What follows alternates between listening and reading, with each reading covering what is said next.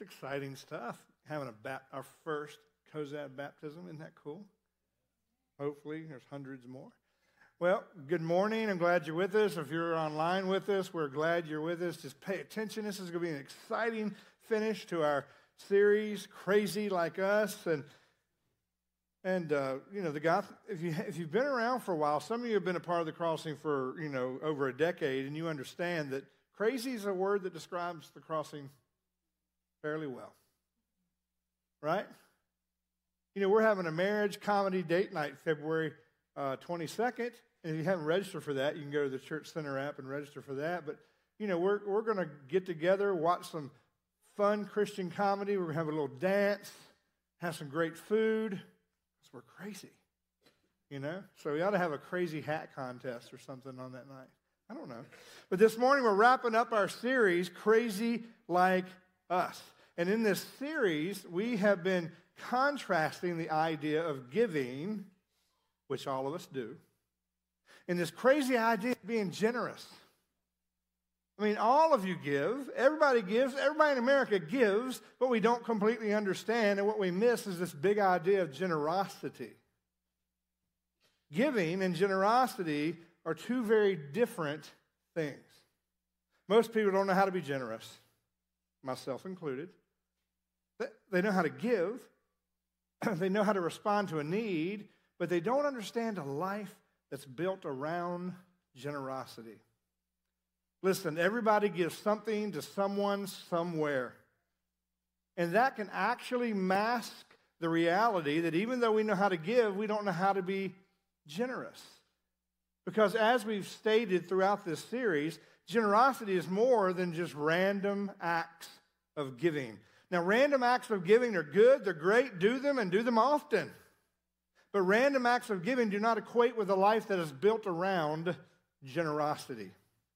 At the very beginning of this series, we made you a promise, and I want to I want to give you that promise one more time. Here it is.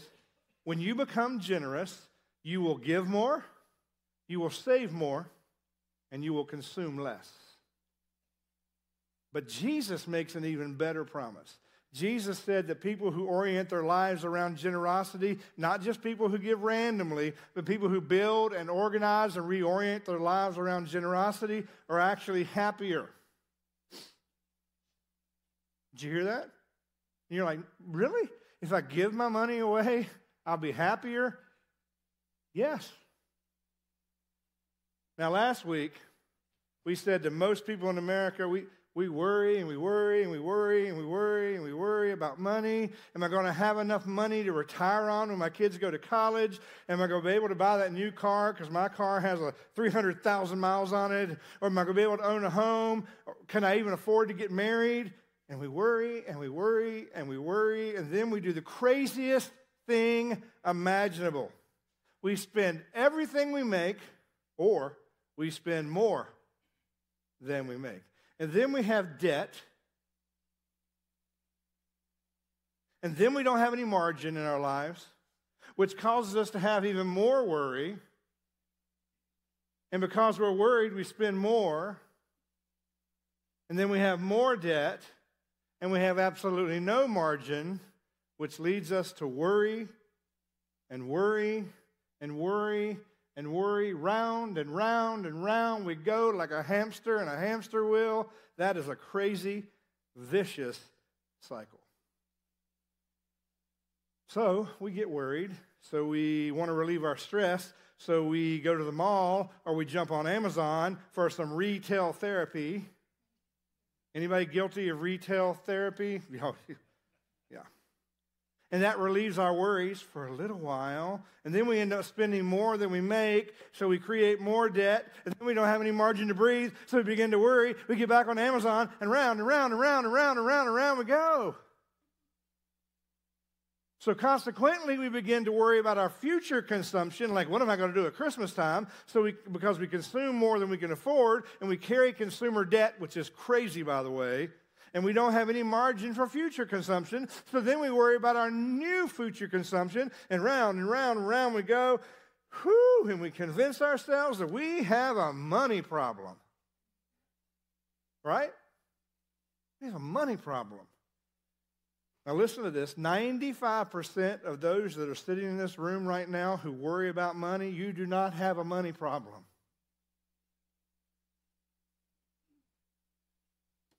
We have a self control problem. Or we have a contentment problem. Or we have a discipline problem, or all three. Now, Jesus would say you have a spiritual problem. Why? Because if you're worried, it's because you place your trust in riches rather than Him who richly provides.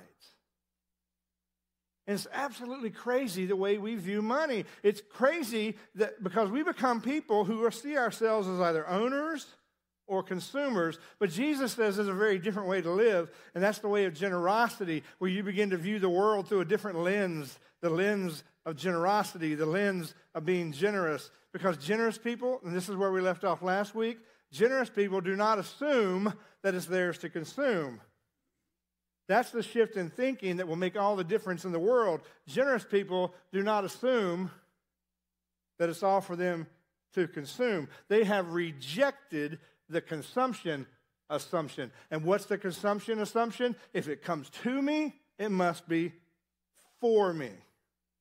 If it comes to me, it must be for me.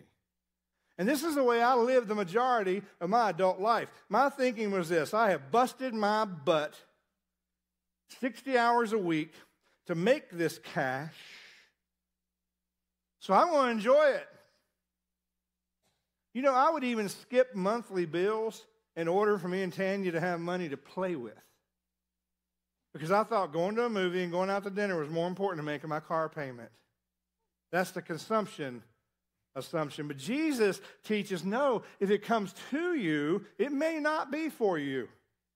And if you assume it is for you, you will live your entire life like an owner or a consumer. And so Jesus would say, You're better than that. I didn't design you for that. Ownership and being a consumer, they both lead to the very same place, and that's discontentment. No matter how new and shiny it is today, there is something newer and shinier waiting for you around the corner, right? As soon as Tanya and I bought our 2022 Nissan Murano, we'd be driving around and Tanya would be like, I like that SUV. I'm like, we just got this one.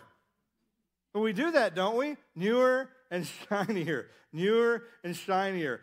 Living like a consumer, living with the assumption it's all for you and all for your consumption, no matter how much money you make or no matter how, how much money you have in the bank, you will always be on the brink of discontentment, which drives this cycle round and round and round and round. Now, you can break this cycle of insanity by reordering and rethinking your finances. You can break out of the cycle, but not by making more money. We think that's the answer. As we said last week, if you get a 10% or a 20% raise, you would just stay in this cycle with just 10% or 20% more money. The only way out of this cycle is to rethink your finances and to rethink your generosity. You see, generosity is the off ramp. You're on this spin and spin highway with no end in sight. When suddenly you see this off ramp, a way to escape the spin and spin highway, generosity is that off ramp. And you rethink and you reorder your life around generosity rather than consumption. That was a recap of the last two weeks. And last week we promised some very practical steps. We like practical steps. Tell me what to do. Just tell me what to do. I'm tired of going in circles. Well, let me show you how that works. And to do that, we're going to have to go back to our definition that we've used over the last two weeks. Generosity is the premeditated, calculated, designated emancipation of personal financial assets. Isn't that a fantastic definition? So we want to start with this word right here Premeditated. Premeditated. Now, some of you, when you hear the word premeditated, the first thing that pops in your mind is murder. That's another sermon for another day that John's going to preach.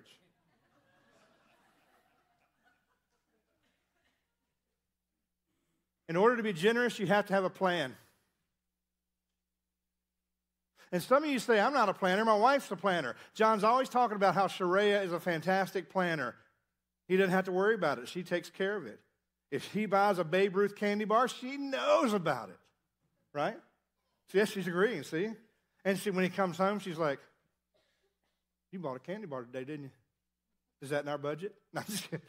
Or my husband's a planner, and he's always wanting me to sit down with him and look at his plan. So I want to say something to all of you out there that are non planners, okay? You have a plan. You just don't know it. You have some established financial habits. And if you have financial habits, you have a plan. You've just never written it down. You don't know it. In other words, somebody could follow you around all week long, look at all your financial habits, put them in order, and say, Did you know that this was your plan? And you'd be like, eh, Well, no, but that is what I do. Everybody has a plan. Most of us just have a bad plan.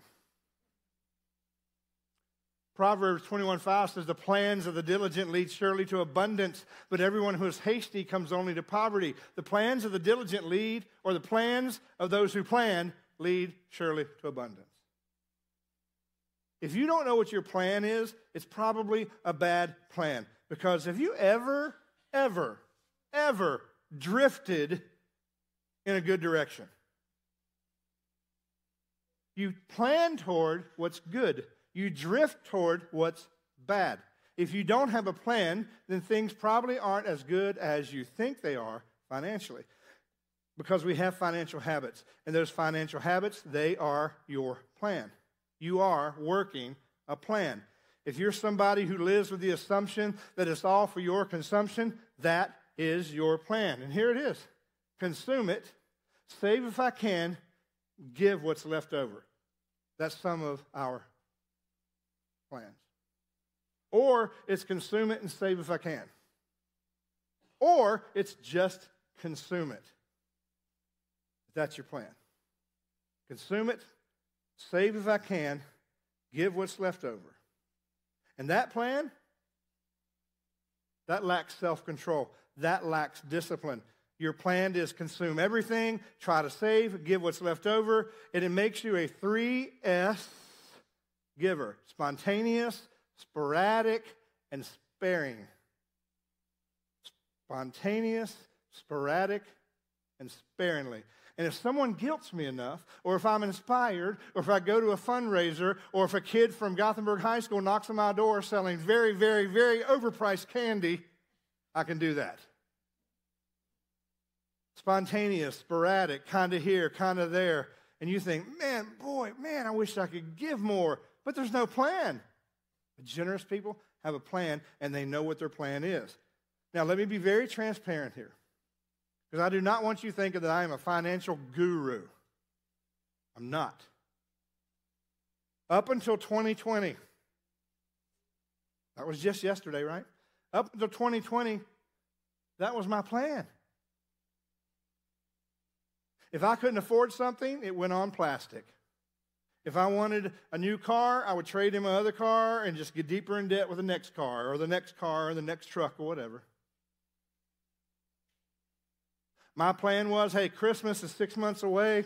I don't have any savings. How are we going to do Christmas, Tanya? I don't know. MasterCard, that's how we do Christmas. Because my kids and my grandkids, they deserve a great, great Christmas. And, my, and Papa and Mimi, we're going to provide it for them. And if that means putting it on MasterCard, Visa, Discover, I'm going to do that. And that's what we did for years and years and years and years and years. We've been married 31 years. So for 28 of those years, that was our plan because we thought that was the only way to live. Now, listen, I'm going to be very transparent because I want some of you who are in the same dilemma that I'm in to hear me. In 2020, Tanya and I had $50,000 on credit cards. Not including our car payment, not including doctor bills. Our debt was over $100,000. in consumer debt. We were on that cycle. We were hamsters in the wheel. And I didn't know what to do about it. I said, that's just the way life has got to be. And some of you think that too. Some of you think that that cycle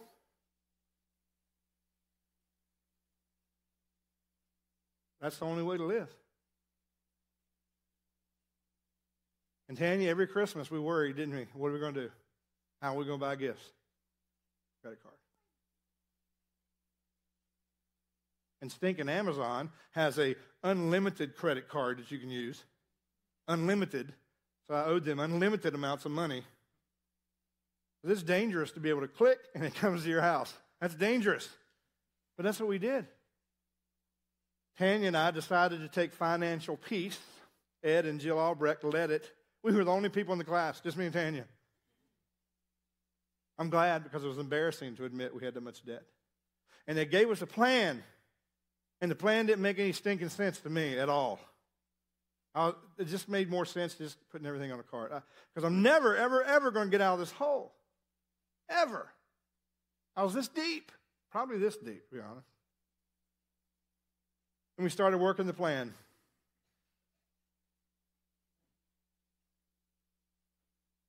And it was scary because I still worried. I was still going in circles. But I want you to hear me because I want to encourage you. It's 2023, and Tanya and I are debt free. Now, you have to have a plan. If you don't have a plan, you will end up in a hole like me. Some of you are sitting out there and your credit card debt is just like that, and you think there's no way out, and there is. Now, the only thing that financial peace did not teach me that we're learning through this series is generosity.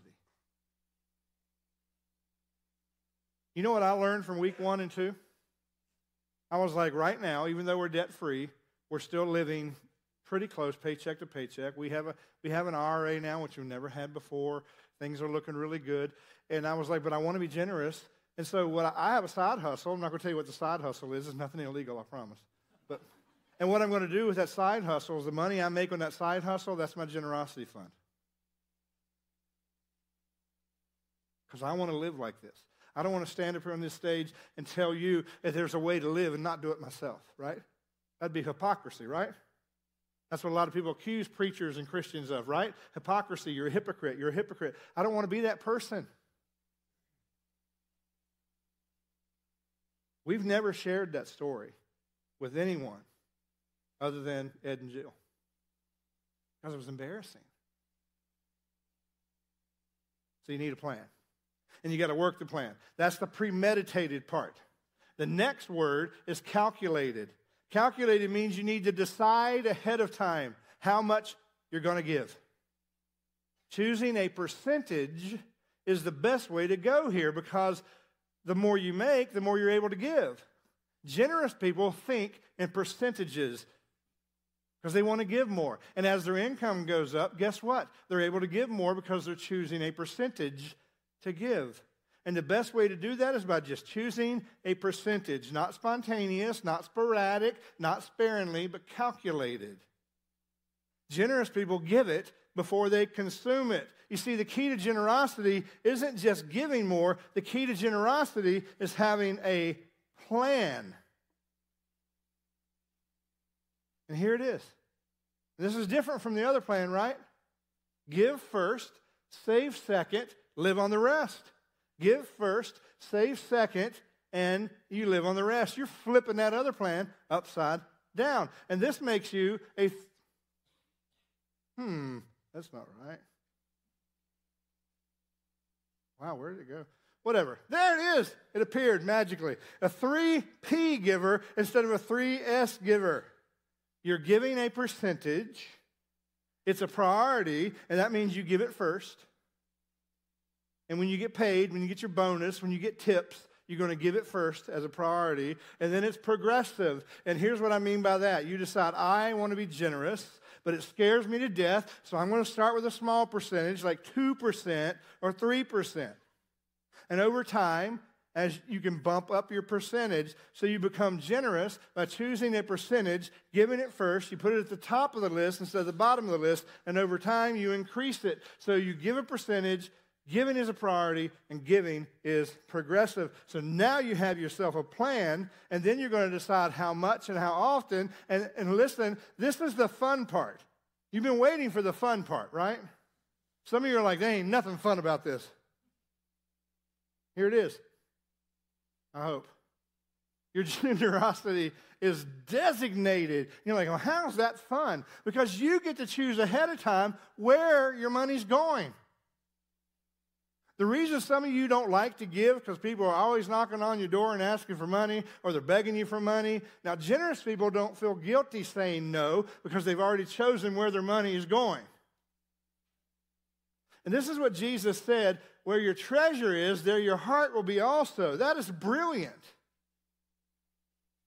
Where your treasure is, your heart is, which means wherever you're spending your money, part of your heart is there. It also means that if you would like to change where your heart is, then change the direction of your money. It goes both ways. So, this is how you put the fun in funding. This is how you bring a sense of feeling to your finances. And this is how you connect your money to your heart. You pre decide where you're going to give. You have a plan. You have picked a percentage. You're giving it first. And you decided ahead of time where you're going to give it. One way of thinking about this is this saving money is how you say yes to you and your family's future. Generosity is how you say yes to the things that are important to you. Now, we've all been in this situation. We've all become aware of something that really captures our heart. And then you think, man, I wish I could do more. And the reason you can't do more is because you don't have a plan. It's not a money problem, it's a self control problem, it's a debt problem. But you're about to become a generous person today. You really are. Hang with me. Here's how to choose where to give. Because all of you are like, well, where do I give? How do I, how do I designate it? Two things. You give from a grateful heart and you give from a broken heart. That's how you choose. You give from a grateful heart and you give from a broken heart. In other words, what are you grateful for? What are you broken over? Decide ahead of time. I'm going to fund this thing or I'm going to fund that person that I'm grateful for. And you should decide this ahead of time I'm going to fund that organization or that thing or that person that addresses a need that breaks my heart. So you got a plan. You're going to pick a percentage. You're going to give it first and not last, and you're going to decide ahead of time where it's going. And this is why anybody who loves their local church should give to their local church. If you don't love your local church, go find a local church that you can be grateful for. When you get in the car on Sunday mornings and you're and you're going to church and your kids are excited, or maybe they've rushed into your bedroom on Sunday morning and they're bouncing on the bed saying, Hey, let's go to church, let's go to Kid Venture, I can't wait. Come on, get up, get up, get up, get up. And you wake up bright eyed and bushy tailed and you're like, Let's go to the crossing. Now you get up and say, Coffee first. But if your kids are excited about coming to Kidventure, be grateful for your local church.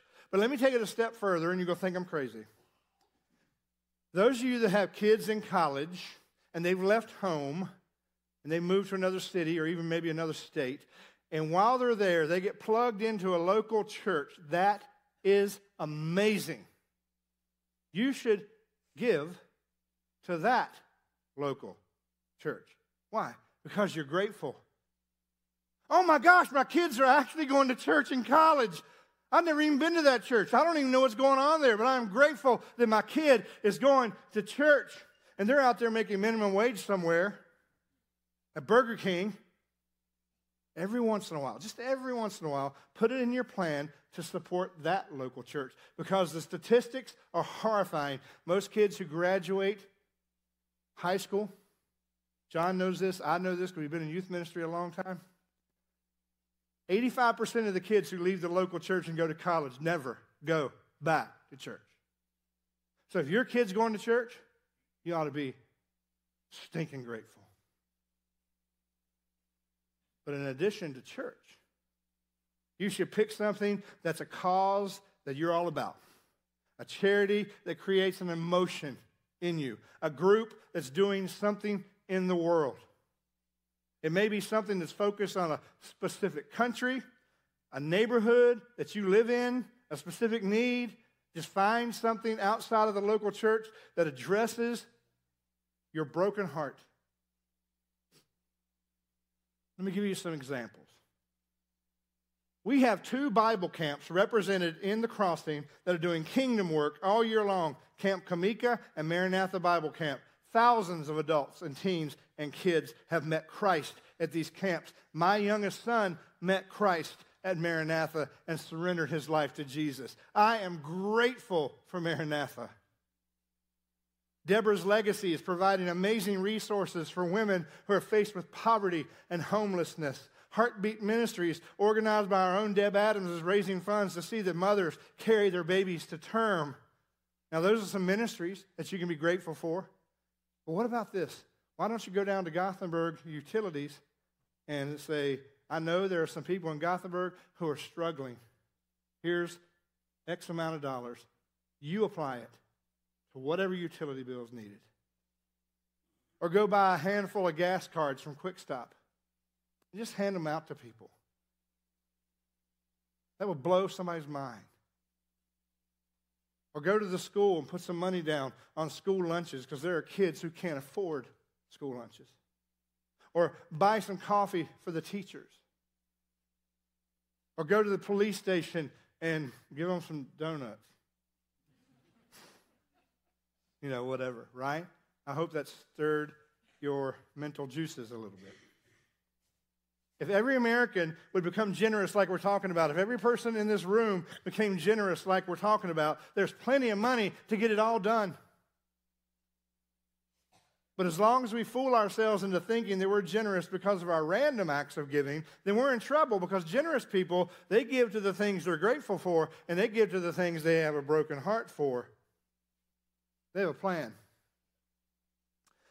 In the first century, the Apostle Paul was planting churches all over the Mediterranean rim. And these churches were taught by Paul to collect funds to support the ministry.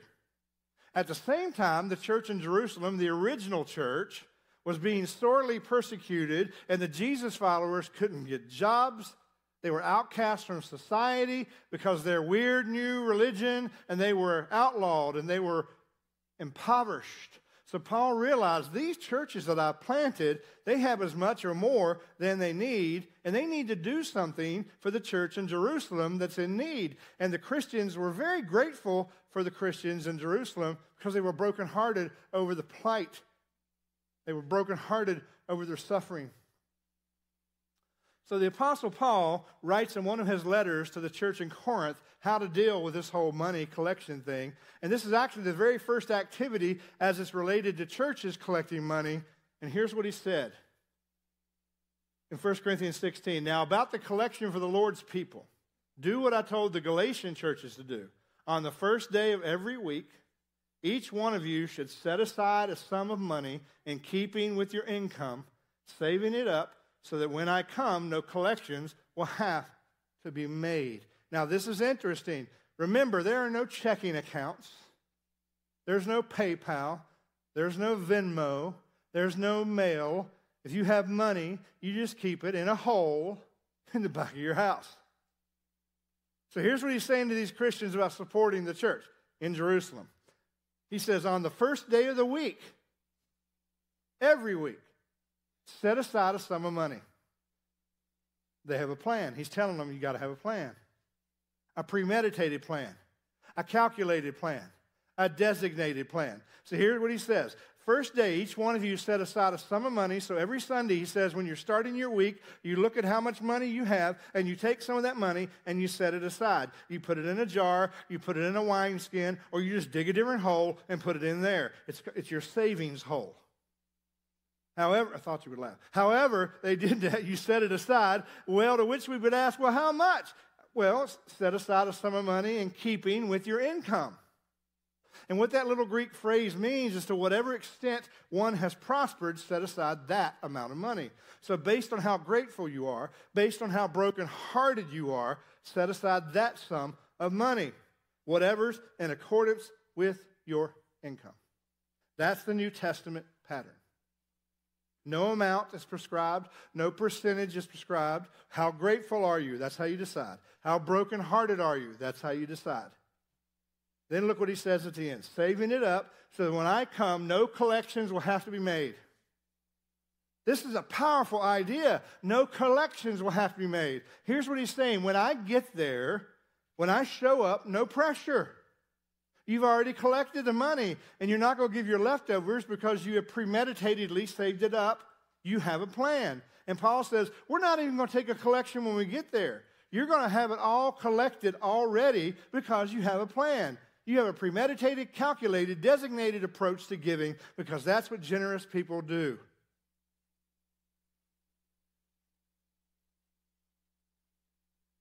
Pretty cool.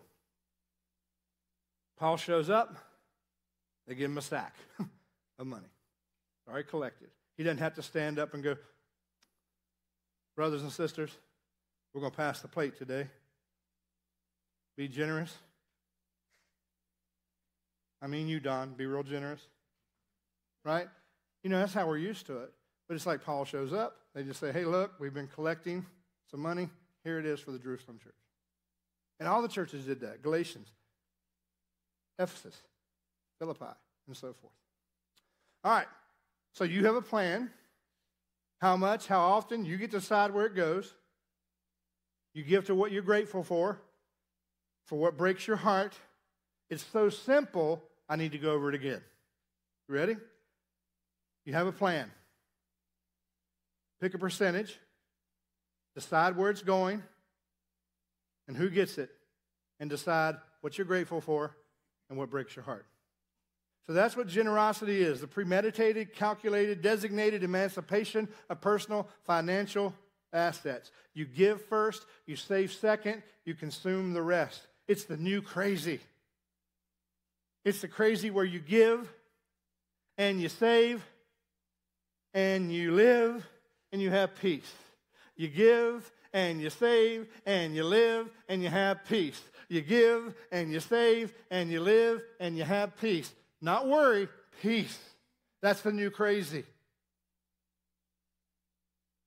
Barry, you mean you give before you consume? You give before you save? Yes, it's crazy. But it works. But it's a much better version than that crazy. What do you think? Ownership is a myth, and consumption and living with the consumption assumption brings you back to the same place, empty and wanting more. So you have to choose your crazy. You can do this for the rest of your life if you want to, but this, whew, this is much, much better. Let's pray. Father, we are going all in crazy for you.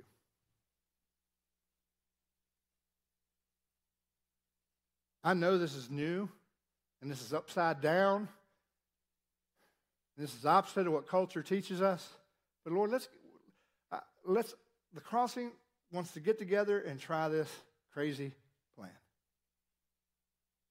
And Lord, we know you'll honor it and bless it. In Jesus' name, amen.